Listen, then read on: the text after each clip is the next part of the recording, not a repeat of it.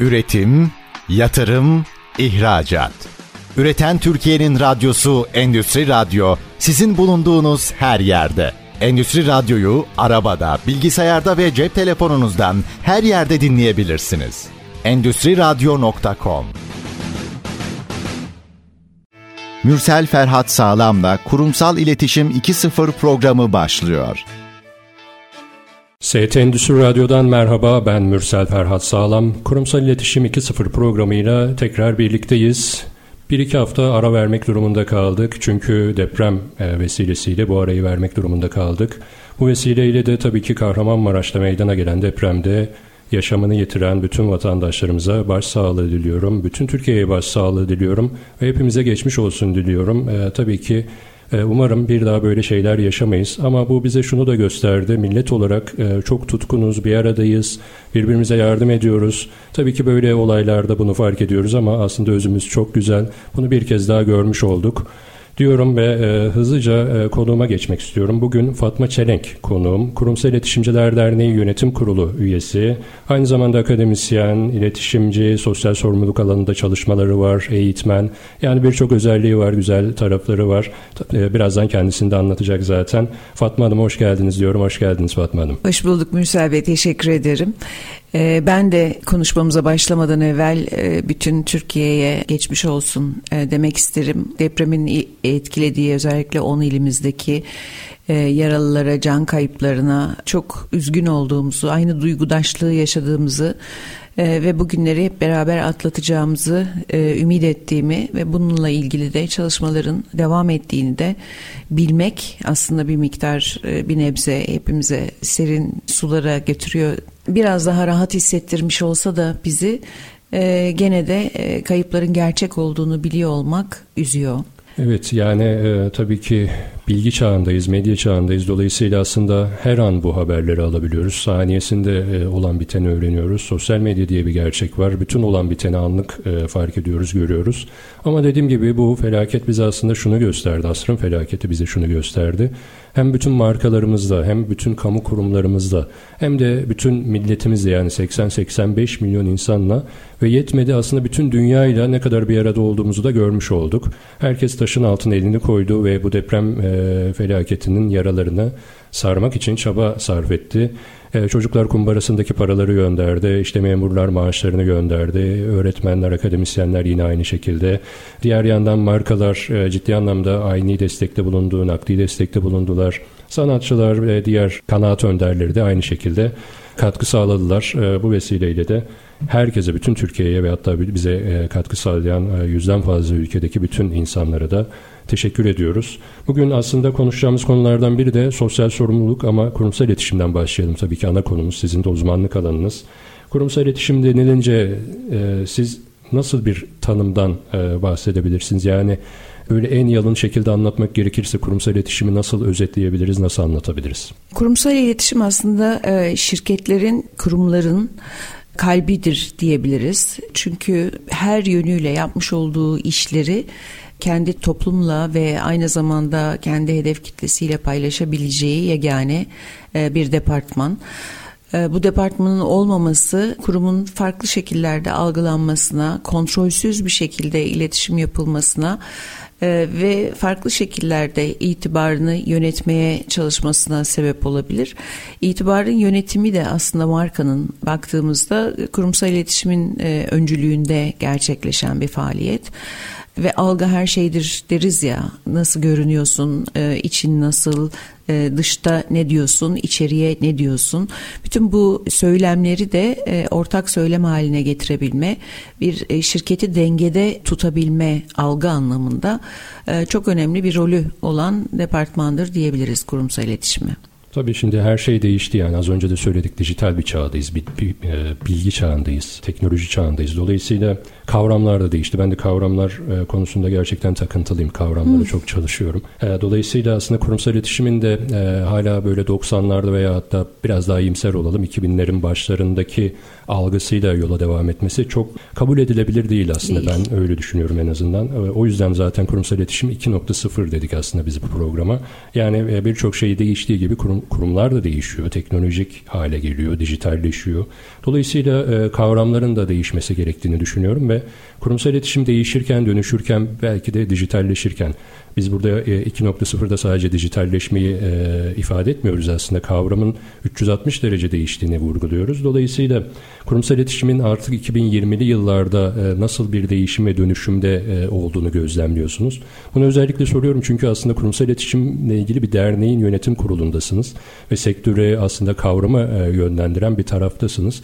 Bu yüzden sizin de görüşünüz çok önemli. Yani kurumsal iletişimde nasıl bir değişim oluyor ya da nasıl bir değişim olmalı? Aslında kurumların bireyler gibi davrandığı bir e, sürecin içerisine girdiğimizi düşünüyorum ben.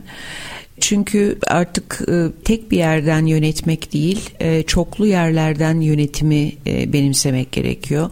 Her bir departmanda farklı farklı departmanlarda çalışan kişilerin bile o kurumun sesi olduğu bir dönemdeyiz. Yani bu sosyal medyayla günümüzde artık sadece gazetecilerin duyurularıyla firmalar kendilerinin sesinin duyurulması yönteminden vazgeçmeye başladılar. Tabii ki çok ağırlıklı ve değerli bir kanal diyebiliriz medya.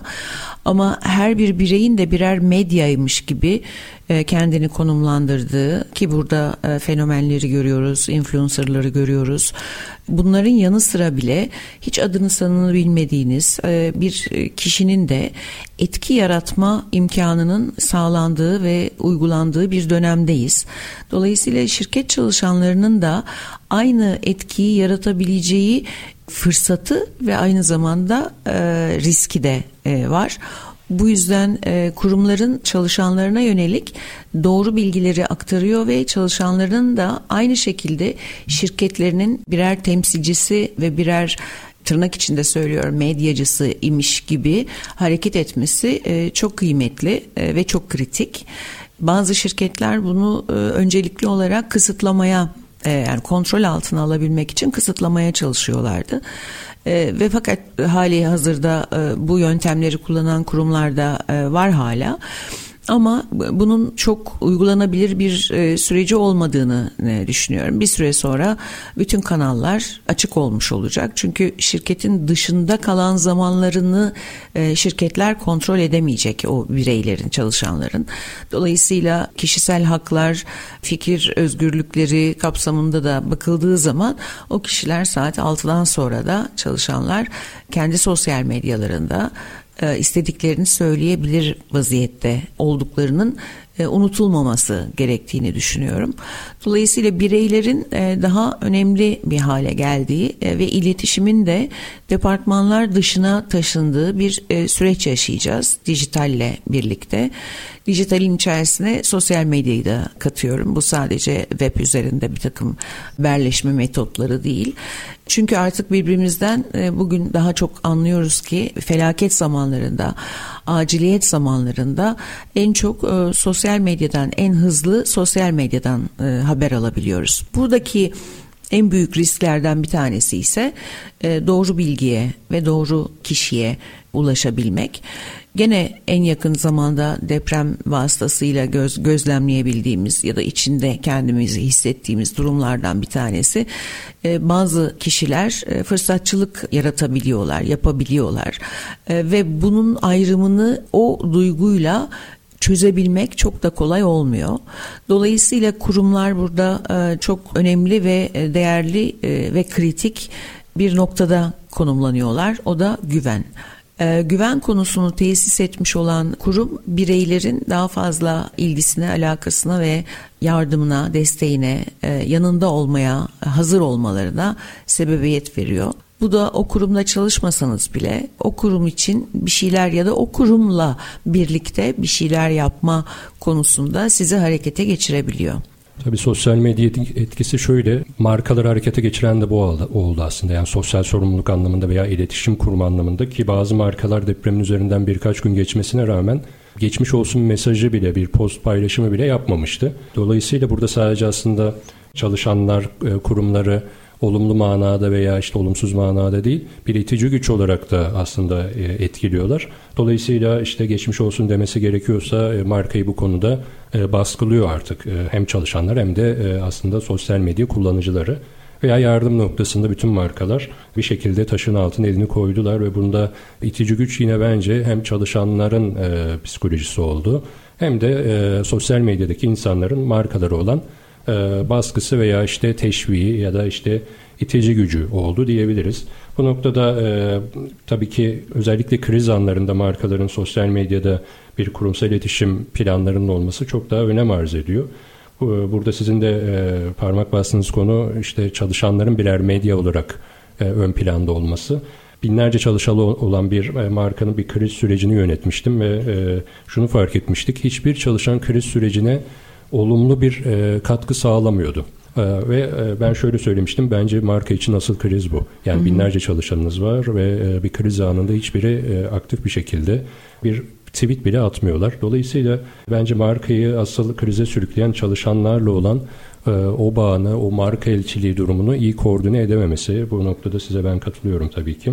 Şimdi kurumsal iletişime biraz e, tabii şeyden almak istiyorum. Sonrasında da sosyal sorumluluk tarafına geçeceğim ama onu e, ikinci kısımda e, değerlendirmeyi düşünüyorum.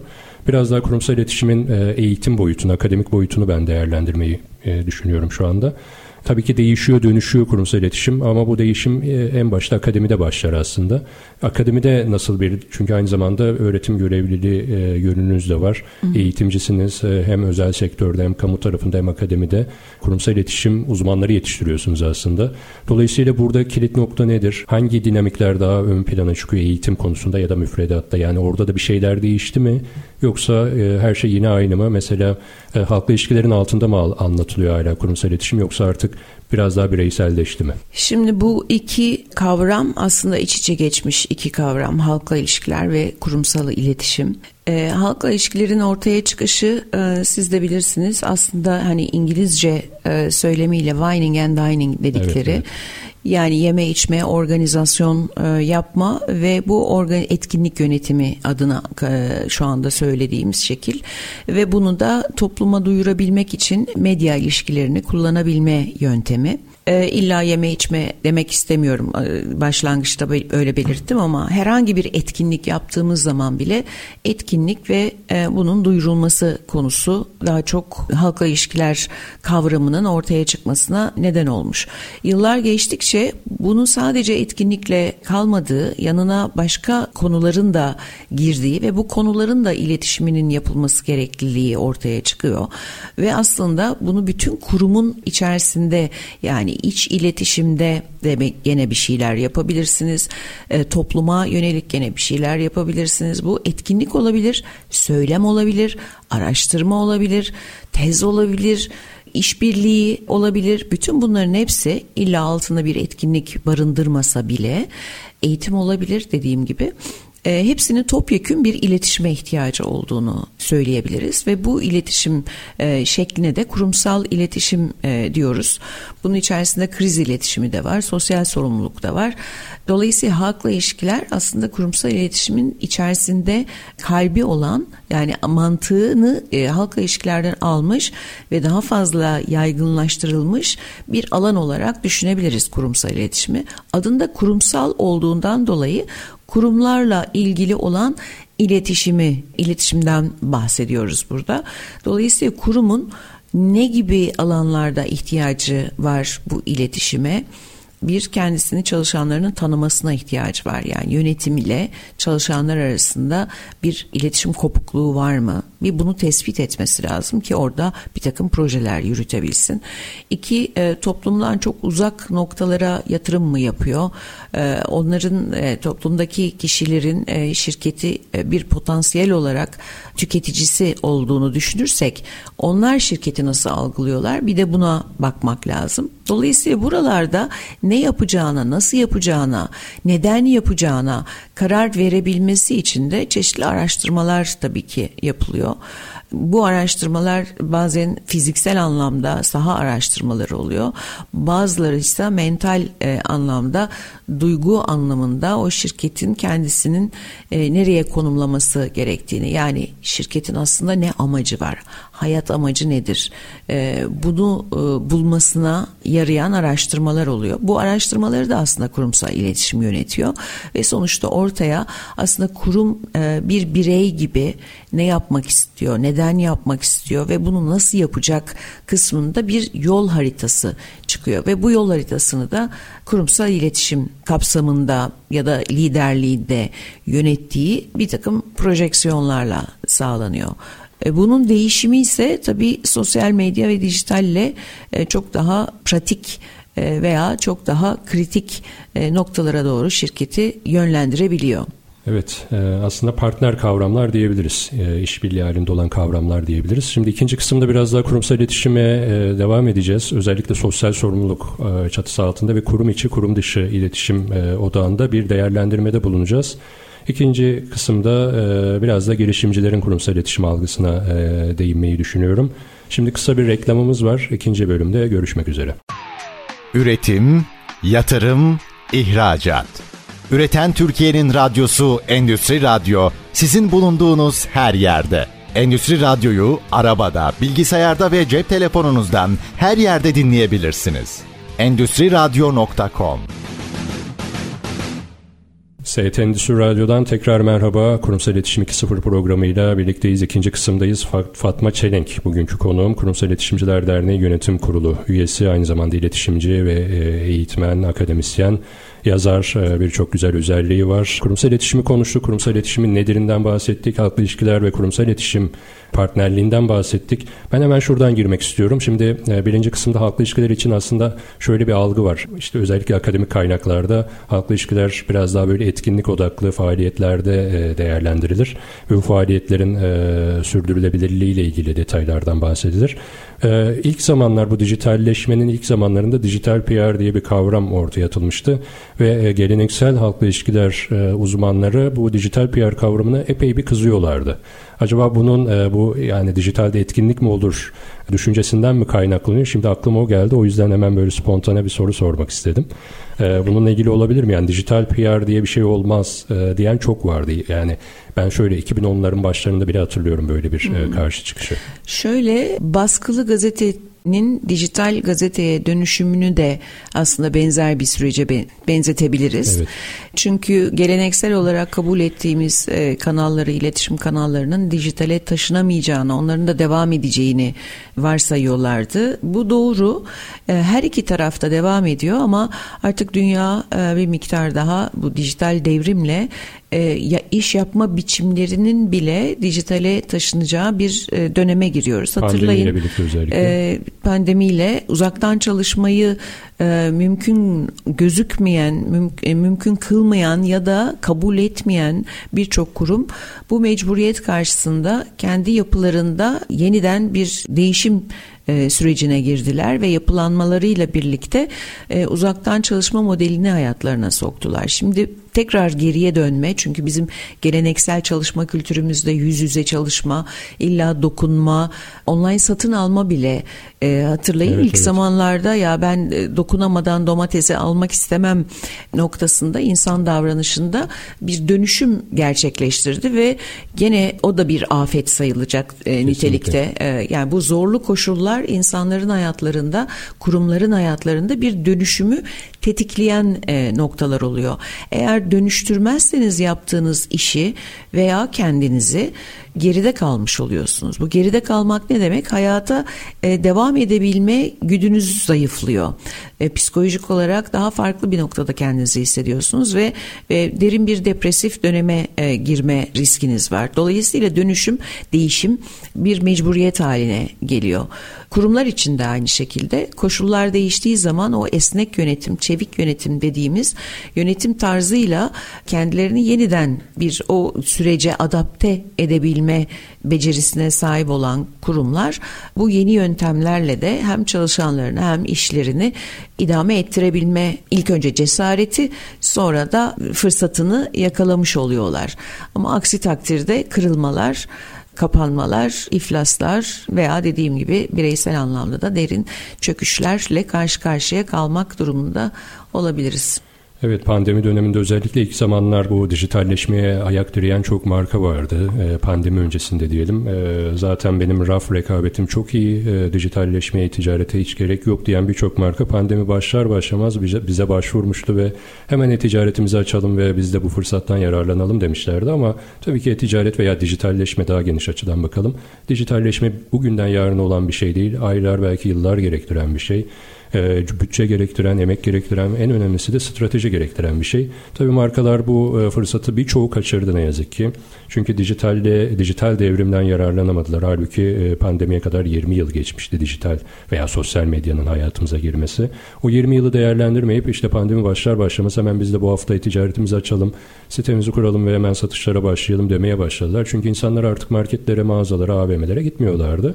İnternetten alışveriş yapıyorlardı. Hiç internetten alışveriş yapmayan insanlar bile artık internetten alışveriş yapmaya başladılar. Öyle bir süreçti. Tabii markalar bu süreçte de iletişim iyi iletişim kurgulayan markalar bir adım önde oldular. Zaten dijitali iyi kurgulamışlarsa. Böyle bir süreçti. Şimdi şunu da aslında bana en çok... Bunda aslında şunu ekleyebilirim. Bu dönüşümde özellikle finans sektöründe e, bankaların dijital bankacılığa dönüşü e, çok başarılı bir süreci de beraberinde getirdi. İnsanlarda bu e, dijitale yatkınlık yani bankaya gidip sıra beklemektense ya internet bankacılığını kullanma ya mobil bankacılığı kullanma konusunda bir refleks kazandırmaya başladı. Daha sonra pazar yerleri de online satın alma noktasındaki hareketlilikleri ve aynı zamanda ki diğer küçük kurumlar kurumlara da birer iş fırsatı e, sunabilme potansiyeliyle beraber hayatımızda bu dijitali kabullenme ve bunu kullanma noktasında bizde de bir pozitif etki yaratmış olabilir diye söylemek istedim arada hemen. Kesinlikle yani finans tarafında da e-ticaret anlamında da mesela ben şöyle bir girişim görmüştüm. Ee, siz sadece tasarımınızı hazırlıyorsunuz. Ee, sizin yerinize e, üretimi yapıyorlar. Etiketinizi basıyorlar. Sizin e, logonuzla işte kutu veya poşetinizi hazırlıyorlar. Kargoluyorlar ürünü e, teslim ediyorlar ve siz hiçbir şeye karışmıyorsunuz. Çok minimal bir fiyata bu süreci yönetebiliyorsunuz. Atıyorum yani çok afaki söylüyorum 100 lirada bir e, e, sabit fiyatı var diyelim sattığınız ürünün. E, siz isterseniz o ürünü e, yani kuruma verdiğiniz 100 liranın dışında isterseniz 1000 liraya satın. Artık marka değeriniz neyse yani isterseniz 101 liraya satın. Böyle girişimler de ortaya çıktı mesela bu pandemi döneminde. Çok yakından takip ettim özellikle bunları. Yani siz hiçbir şey yapmıyorsunuz bir girişimci olarak. Sadece belli başlı tasarımlar ki bunları stok sitelerden de indirip kullanabilirsiniz. E, tişört, işte çorap, şapka, çanta istediğiniz ürettirebiliyorsunuz. Kitap, defter. Dolayısıyla hiçbir üretim veya tedarik sürecine karışmadan para kazanabiliyorsunuz. Veya bir ürününüz var bunu e, uğraşıp böyle ticaret sitesi kurup pazar yerlerinden mağaza satın alıp hiç uğraşmanıza gerek yok. 10 e, dakikada hazır e-ticaret şablonlarıyla e, sitenizi kurup e, satışlarınızı yapabiliyorsunuz. İnanılmaz yeni girişimler ortaya çıktı bu pandemi sürecinde. Yani, Orada da bir şey eklemek evet. istiyorum size. Buradaki e, bu işin dönüşümü e, aslında işi yönetenler kapsamında e, daha çok bana nasıl fayda sağlara başlangıç olarak bakı, bakılarak yapılıyor. Kurum diyor ki bana ne fayda sağlar? Oysa e, bunu biraz sonra daha derinlemesine açacağız belki de. Esas konu artık yavaş yavaş topluma ne fayda sağlar? Yani Kesinlikle bize ne fayda sağlar? Bana değil bize ne fayda sağlardan yola çıkıldığı zaman e, hem toplumdaki iyileşmeyi, hızlanmayı ve kolaylaştırmayı görebiliyoruz. Göreceğiz ya da. E, ben bu tip kırılma evrelerini üçe ayırıyorum. Bir, biri kaçınma tepkisi. E, bunu Instagram'da da yazmıştım. Çok da e, geri dönüşleri oldu. Savaşma tepkisi ve donma tepkisi diye. Bir değişime gebe kaldığı zaman bu bir afet olabilir, bu bir kriz olabilir. Beklenmedik bir durumda. Genellikle yaşadığımız gerçekle nasıl baş edeceğimizi bilemediğimizden çünkü anlık aniden oluşan bir şey. Her şeyi eskisi gibi devam ettirebilmek için bir kendimizi zorlama çabası gösterdiğimiz durumlar var. Bu bazı kurumlar e, tamamıyla bu kaçınma tepkisindeler. E, eskiye döneceğiz ve eskiyle devam edeceğiz diye. İkincisi savaşma tepkisi. Bu tepkiyi gösteren e, kişiler ya da kurumlar çok yoğun tepki vererek anlık olarak hızlı bir şekilde durumu kontrol altına alabilmeyi ve bu bu kontrol altına aldıkları zaman da rahatlayabileceklerini e, düşünerek o hızlı tepkileri e, verebiliyorlar. E, üçüncü e, yöntem ise yöntem demeyeyim bunu ama tepki diyeyim daha çok donma tepkisi. E, ne zaman ne yapacağımızı bilemediğimiz zaman kendimizi de izole edip herhangi bir şey yokmuş gibi hayatımıza devam etmeye, kendi kabuğumuza çekilerek iletişimi kısıtlamaya devam eden kurum ya da kişilerle karşılaşabiliyoruz.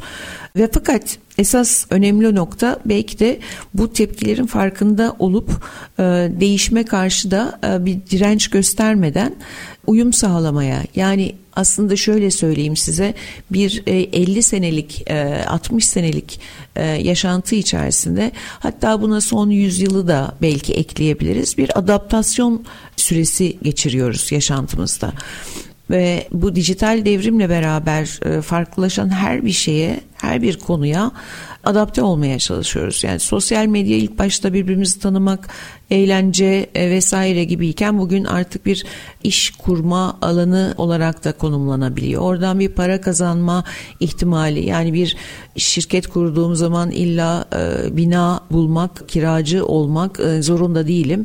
Sanal ortamda da ben e, bu noktalarda kendimi idame ettirebilirim veya girişimci olabilirim diyoruz. Buralarda e, doğru iletişim önemli. Kime gidiyoruz, kime satıyoruz? Para harcanan noktalarda gerçekten güvenilir bir e, firma olarak kendimizi konumlandırabiliyor muyuz?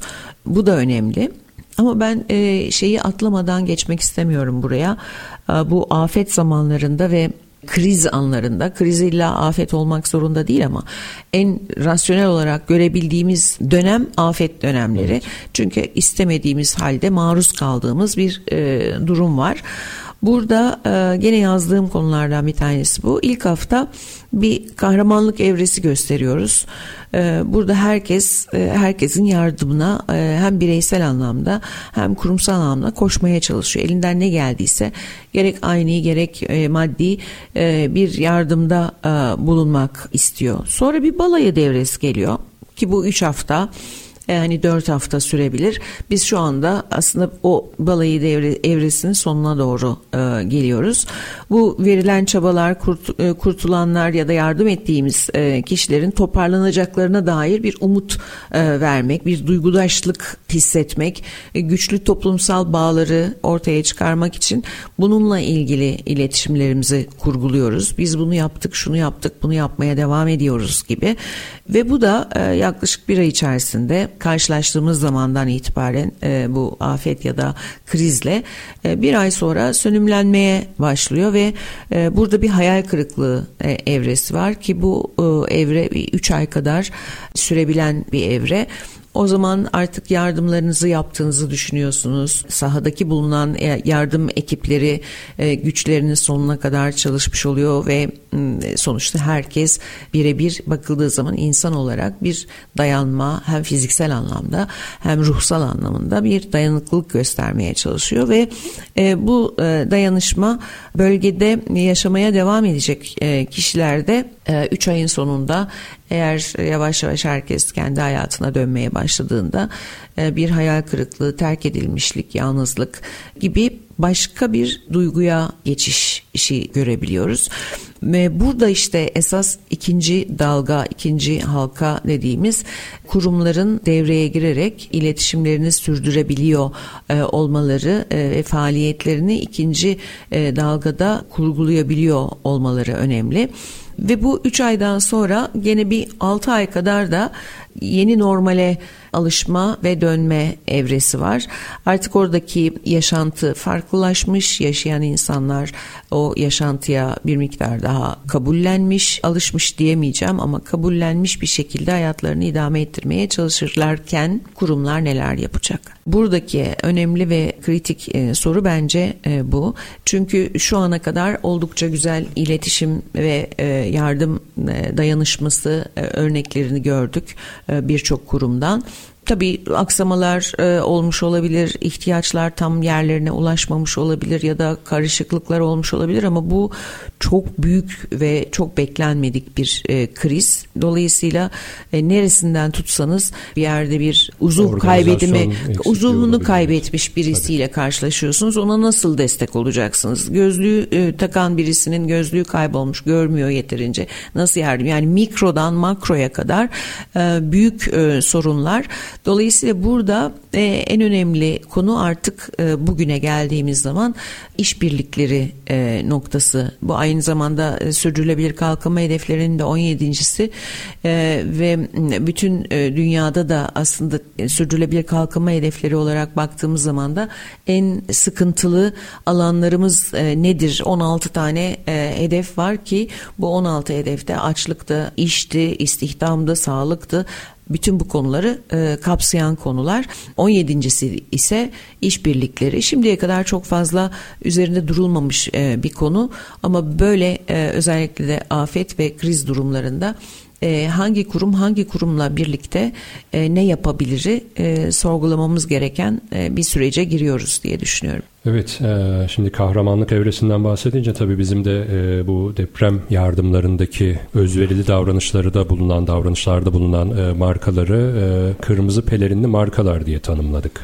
Hı hı. Böyle bir kavramsallaştırma yaptık. Bunu da üçüncü kısımda konuşalım. Hem de sosyal sorumluluktan girelim üçüncü kısımda sohbetimize. Şimdi kısa bir ara veriyoruz. Üçüncü bölümde yine kurumsal iletişimi konuşacağız. Afet yönetimi veya işte kurumsal iletişimin sosyal sorumluluk evresini konuşacağız. Üçüncü bölümde görüşmek üzere. Üretim, yatırım, ihracat. Üreten Türkiye'nin radyosu Endüstri Radyo sizin bulunduğunuz her yerde. Endüstri Radyo'yu arabada, bilgisayarda ve cep telefonunuzdan her yerde dinleyebilirsiniz. Endüstri Radyo.com ST Endüstri Radyo'dan merhaba ben Mürsel Ferhat Sağlam. Kurumsal İletişim 2.0 programının 3. kısmıyla devam ediyoruz. Fatma Çelenk'le kurumsal iletişimi konuştuk, e, nedir'ini konuştuk, işin sosyal sorumluluk boyutunu konuştuk. Oradan da devam edeceğiz. E, sosyal sorumluluk e, konusundan e, sohbetimizi sürdüreceğiz. Çünkü bir doğal afet sürecindeyiz ve markalar bu süreçte sadece kahramanlık gösterip o ilk aşamada e, elinden geleni yaptı ve ciddi yardımlarda bulundular. Her şey burada bitti mi? Yoksa e, ikinci kısım son son dakikalarında söylediğiniz gibi artık e, sürdürülebilir olması ile ilgili markalar neler yapacaklar mesela? Yani şimdi şöyle bir çatışma da var toplumda. İşte normale dönelim veya normale dönemeyiz gibi bir e, çatışma var. Bu çatışma markalara da yansıyor. Ya markalar normal bir aksiyon aldıklarında ya işte daha bir ay oldu hemen normale mi dönüyorsunuz ya da bir ay olmadan normale mi dönüyorsunuz diye eleştiren bir kitle var. Ya da işte marka tam tersi e, afet odağında e, paylaşımlar yaptığında o desteklerini sürdürdüğünü ilan ettiğinde de bu sefer farklı bir kitle ya artık bir ay oldu normalleşelim veya hala bunları paylaşmayın siz gizlice yapın yardımınızı diyen bir kitle de var. Markalarda bence iki arada bir derede kaldılar. Biz profesyonellere de soruyorlar yani ne yapacağız bu süreçte diye e, merak ediyorlar. Markalar bu süreçte ne yapacaklar? Çünkü toplum e, normalleşelim ya da normalleşmeyelim diye ikiye ayrıldı. Markalar da bu noktada normalleşmeye çalışıyor, tepki görüyor, normalleşmeye e, ayak diriyor, yine tepki görüyor e, tam bir arada kalmışlık var. Yani markaların da sürdürülebilir olmasını bir anlamda aslında ekstra bir duyarcılıkla belki engelliyor gibiyiz sanki sosyal medyada. Şöyle bir belirli bir süre bu kahramanlık evresi dediğimiz veya duygudaşlık e, yaşadığımız evreyle birlikte e, bütün kurumlar ellerinden gelen ne varsa onu yapmaya çalıştılar. Ki bazı noktalarda e, bazı kaos durumlarını bile sebebiyet veren bir şekilde üstelik de verici olmaya gayret edildi. Buradaki sorunlardan bir tanesi koordinasyon sorunu olarak bahsedildi bölgede. Onun da yönetilmesi konusu ortaya çıktı. Farklı bir kriz konusu olarak. Buradaki tabii ki markalar ömürlerinin sonuna kadar e, orada yeniden e, bir inşa sürecinin sorumluluğunu e, almak gibi bir mecburiyet içerisinde olmayabilirler. Ancak ellerinden gelen ve bütçeleri el verdiğince bunu destekleme noktasındaki kararlılıkları işbirlikleri yaparak olabilir diye bahsetmiştim.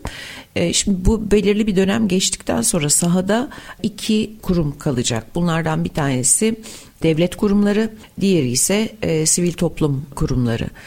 Ve her marka e, yani özel sektörü temsil eden marka kendi e, hayatını idame ettirebilmek için elbette çalışmalarına devam edecek. Ama e, bölgedeki çalışmaları destekleyebilmek için doğru sivil toplum örgütlerinin çatısı altında belirtilen, belirtilmiş olan eksikler, ihtiyaçlar bunlar şey ihtiyaçları değil. Tabii ki kılık kıyafet vesaireden geçiyorum çünkü onlar da öncelikli ihtiyaçtı. Hani barınma Maslow'un hiyerarşisindeki gibi ilk önce barınma ve güvenlik ihtiyacı var. Ondan sonra artık orada yaşam e, başladıktan sonra devam etmeye başladıktan sonra başka ihtiyaçlar da söz konusu olacak. Mesela işini orada kaybetmiş olan kişilerin istihdamı ya da işi nasıl devam ettirebileceğine dair e, bir takım yaptırımlar, yatırımlar veya destekler ihtiyaç söz konusu haline gelebilecek. Bu durumda ne yapılmalı?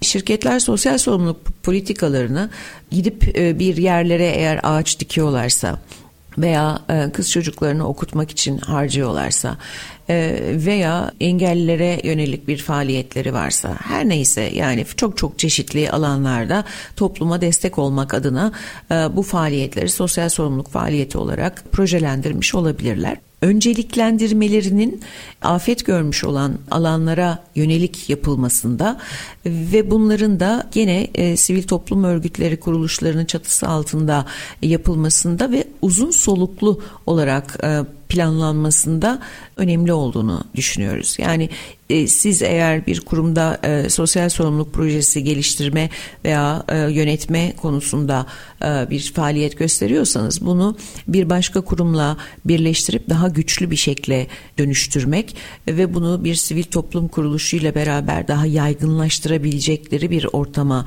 taşımak ve hep birlikte bu süreci sürdürülebilirliğini sağlamak. Yani kurum olarak bir aylık bir şey değil, bir yıllık bir planlama haline dönüştürmek. Bir yıllık bir projeksiyonsa bunu iki yıllık bir projeksiyon haline dönüştürmek ve birbirimizden katkı alarak e, diğer e, şirketlerin de desteğiyle birlikte e, daha büyük bir alana, kişiye ulaşabilecek bir noktaya getirmek o projelerimizi çok değerli. O yüzden markalarında birbirleriyle konuşmaya ihtiyacı var. Ee, hem toplumla e, birebir konuşmaktansa toplumlar e, şirketler birbirleriyle konuşarak birlikte o topluluğa hitap etme, topluma hitap etme sürecine giriyoruz diye düşünüyorum. Evet e, yani markaların sorumluluğu bitmiyor ama belki şekil değiştiriyor sosyal sorumluluk anlamında. Burada tabii ki bana aslında ikinci kısımda bu eğitim konusuyla ilgili konuşurken değinecektim ama üniversite öğrencileri var. E, ve çok e, yoğun mesaj alıyoruz. E, ne yapacağız diyorlar. Özellikle 2019'dan sonra yani 2019-2020 e, yıllarında üniversiteye başlayanlar pandemiye denk geldiler ve toplamda aslında sadece bir dönem okula gidebildiler. Hı hı. Yani 2019'da 2020'nin başında e, okula gidebildiler ve 2020'nin zaten Mart ayında okullar tatil oldu. Dolayısıyla e, bir de yarı yıl dönemiydi. Dolayısıyla hiç eğitim alamadılar. E, gerçek manada eğitim alamadılar ve şimdi yine bir tatil sürecindeler. Daha doğrusu uzaktan eğitim sürecindeler. Ve e, herkes endişeli. E, Birçok kişi işte online eğitimler almaya çalışıyor, sertifika eğitimleri almaya çalışıyor ama bir moral olarak aslında 4 yıllık bir kayıp olarak görüyorlar üniversiteliler. Ve haklılar da aslında hmm. ben de e, bir anlamda öyle görüyorum. Ve e, onlar adına da üzülüyorum açıkçası. Şimdi üniversiteler bu süreçte tekrar bir ta, e, uzaktan eğitim sürecine geldiler ve e, dediğim gibi 2019'da başlayanlar aslında bu senede mezun olacaklar ve yine e, birinci dönem okula gidebildiler. Bu sefer e, tekrar ta, e, uzaktan eğitim, online eğitim başladı ve e, okula ara verdiler. Yani okulda hiçbir bağ kuramadılar ve öğrencinin sosyalleşebileceği tek ortam da okuldur, üniversitedir. Ve bir akademik kültürden bahsediyorsak tabii ki bilgi çağındayız. İnternette orada burada her yerde bilgi çok. Ama akademik kültürden bahsediyorsak bu sadece üniversitede alınabilir. Ve üniversitede bunu almadan mezun olan bir e, milyonlarca insan olacak. Bu 2019'da başlayanları kastediyorum veya 2020'de başlayanları. E, bu öğrenci arkadaşlarımızı üniversitelilere şimdi mezun da olacaklar artık ne yapmaları gerekiyor? Yani bilgi birikim açısından da kendilerini hiç yeterli görmüyorlar. E, zaten tecrübe işte staj yapacak yer bulamadı birçoğu e, stajı işte mezuna bırakanlar oldu vesaire. Dolayısıyla tecrübe de edinemediler. Yani 4 yıllık bir e, ölü zaman dilimi var onlar için. 1-0 hatta belki 10-0 geriden başladıklarını düşünüyorlar. Ben bana gelen yüzlerce mesajdan bu e, kanıya varıyorum tabii ki. Hı. Afaki bir şey söylemiyorum veya sosyal medyada bile baktığımızda bu görülüyor. Bu arkadaşlarımız ne yapacaklar? Yani e, işte atıyorum e, iletişim odağında kariyer yapmak isteyenleri konuşalım. Mesela kurumsal iletişimci olmak isteyen var, halkla ilişkiler uzmanı olmak isteyen var veya pazarlama, işte satın alma, gibi alanlarda yani bir şirkette bulunma veya bir ajansta bulunma ihtiyacı hayali olan insanlar, öğrenciler var. E, bu kişiler ne yapacaklar? Sadece e, deprem bölgesini kastetmiyorum. O bölge zaten bence e, istihdam edilecekse bile psikolojik destek e, yardımıyla istihdam edilmeli. Yani bir şirket e, deprem bölgesindeki bir çalışanı e, bünyesine katıyorsa ona bir psikolojik destek de sağlayacağı e, şekilde hmm. işi organize etmesi gerektiğini ben düşünüyorum. Onun dışında yani genel manada konuşursak çocuklar 3-4 e, yıldır üniversite yüzü görmediler doğru düzgün. Hmm. Ne yapacaklar? Şimdi burada esas kritik olan şey kaç kişilik e, bir kitleden bahsediyoruz. E, bu veri daha henüz elimizde yok. Kaç kişi etkilendi. Bu etkilenenlerin kaçı bulunduğu mevkide kalmak istiyor, kalıyor. E, kaçı göç etti göç edenlerin kaçı geri dönmeyi düşünüyor biraz daha normalleştiği ya da e, kalabilecekleri bir yer olduğu zaman kaçı artık gittikleri şehirde hayatlarını e, devam ettirecekler. Bu çok önemli e, bir nokta. Hem bir iç göç anlamında bir veri gösterecektir bize. Hem de orada kalacak olan topluluğun e, nüfusunu da göstermesi adına. Tabii bu çok şeyi etkileyecek. Yani bir taraftan siyasi hayatı etkileyecek bir taraftan kamu hayatını etkileyecek bir taraftan bireysel hayatı etkileyecek. Dolayısıyla Orada şu anda bulunan e, kişilerin ve çocukların en önemli ihtiyacı ki hele ki bu karar alındığı için söylüyorum uzaktan eğitim altyapı ihtiyaçları. İnternet e, olmaksızın e, uzaktan eğitimi nasıl yapacaklar? Eğer bir bilgisayarları yoksa o uzaktan eğitime nasıl erişecekler? Dolayısıyla öncelikli bir bulunacakları, eğitim alabilecekleri bir mekan ve de bu altyapıya ihtiyaç var. Bu altyapıyı sağlayabilecek kurumların bir araya gelerek belki bir projeksiyon çıkartmalarında e, yarar olabilir ki çalıştıklarını da düşünüyorum bir taraftan. E, Türkiye'nin sayılı e, büyük operatörleri de bunun içerisinde. Bilgisayar donanım e, satan firmaları da bir el birliğiyle yapılabilecek bir eğitim e, modellemesi olabilir. Bu uzaktan eğitim için kimler alacak bu eğitimi nasıl alacaklar? Yani bunun bir verisinin de olması lazım. E, oraya götürülebilecek bir yardımın da.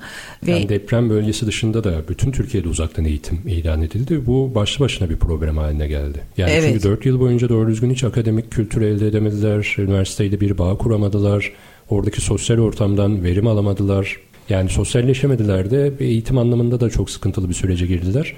Dolayısıyla şimdi sertifika programlarından e, bir nevi medet umuyorlar. Bunu nasıl çözecekler? Yani deprem bölgesi zaten çok sıkıntılı e, sizin de bahsettiğiniz gibi. Yani birçok metrik var. Ama genel manada uzaktan eğitim alan öğrenciler ne yapacak? Tabii bu Milli Eğitim Bakanlığı'nın alacağı kararlarla da çok doğru orantılı bir süreç. Ben şöyle söylemek istediğim, e, bir bağlamak istediğim daha doğrusu bir nokta var. Duygusal anlamda özellikle. E, bir kriz noktasında hayatımız e, bitti, yok oldu, biz artık bundan sonra hiçbir şey yapamayacağız gibi bir duyguya girmiş olabiliriz. Hepimiz için hayatımızda ne ne zor geliyorsa bize kriz kapıya geldiği zaman onu görüp kabul edip ve bundan sonra ne yapacağımı bakmak lazım. Yani evet bir yaz dönemimiz var krizden sonra yaşadığımız genel anlamda söylüyorum. Ee, sadece bugünü kastetmek anlamında değil. Ama o yaz dönemini ne kadar kısa tutabilirsek kendi hayatımıza sahip çıkabilmek için e, bundan sonra ne yapabilirim? Durum bu ve bu sorunun üstesinden ben nasıl gelebilirimin çözümlerini bir öncelikli bireysel olarak aramamız lazım. Bu ayakta durabilmemize e, neden olacak. Ayakta durup kendi hayatımıza sahip çıkabilmek. İki, kurumlar ne yapabilirin sorgulamasını yapabiliriz. E, ve bu, bu kurumlarla ilgili e, taleplerde bulunabiliriz. Ben bunu yapmak istiyorum diye. Tabii ki alınmış genel kurallar çerçevesinin içinde kalıyorsa eğer bu talepler. Çünkü bir bakanlığın getirmiş olduğu bir müfredat e, onun içerisinde e, yaşanacak e, olan işte hangi nerede ne e, eğitimi alacak kısmı var. Bunun dışında hareket etmeniz çok da kolay olmuyor. Sadece söylem olarak talepleri iletebiliyorsunuz. Toplumdaki e, ihtiyaçların e, hangi yönde olduğunun fark edilmesini e, sağlamak için bugün bizim bu radyoda bu programda bahsini geçirdiğimiz gibi e, çok çeşitli noktalarda bunun bahsini geçirerek de o farkındalığı yaratmamız lazım. Ama dediğim gibi bir kurumlar bu uzaktan eğitim geldiyse o zaman bundan sonra bunu verimli nasıl kılabilirizin üzerine e, odaklı çalışmalar yapabilir. Bunun haricinde e, o bireyin kendisini geliştirebilmesi, kendi geleceğine sahip çıkabilmesi e, amacıyla e, bakanlığın kapısında yatmaktan başka bir çaresi evet, yokmuş evet, gibi gözüküyor. Tabii konuşacak gerçekten çok konu var. Özellikle bu afet sürecinde e, markaların aldıkları aksiyonlarla ilgili e, uzun uzun konuşabiliriz. Ama e, süremiz ne yazık ki sınırlı ve süremizin de sonuna geldik. Çok keyifli bir sohbetti. Zamanın nasıl geçtiğini anlamadık. Bugün Fatma Çelenk bizimleydi. E, iletişimci ve sosyal sorumluluk anlamında birçok çalışması var. Markalara danışmanlık yapıyor akademisyen ve yazar. Aslında kitabından da bahsedecektik ama çok sınırlı bir e, zamanımız kaldı. Kendisine teşekkür ediyorum. Tekrar hem e, Kahramanmaraş merkezli 11 ilimizi etkileyen aslında bütün Türkiye'yi etkileyen depremde yaşamını yitiren herkese e, başsağlığı diliyorum. Ailelerine ve bütün Türkiye'ye ve hepimize geçmiş olsun diliyorum. Fatma Hanım'a da teşekkür ediyorum katıldığı için. Ben de teşekkür ederim çağırdığınız için. Ee, inanıyorum ki e, hepimiz küllerimizden yeniden doğacağız ve bu günler geçecek. Daha güzel günleri hep birlikte kucaklayacağız. Yaralarımızı da hep birlikte saracağımıza inanıyorum, güveniyorum. Evet inşallah diyelim. O zaman bir sonraki programda görüşmek üzere. Hoşçakalın.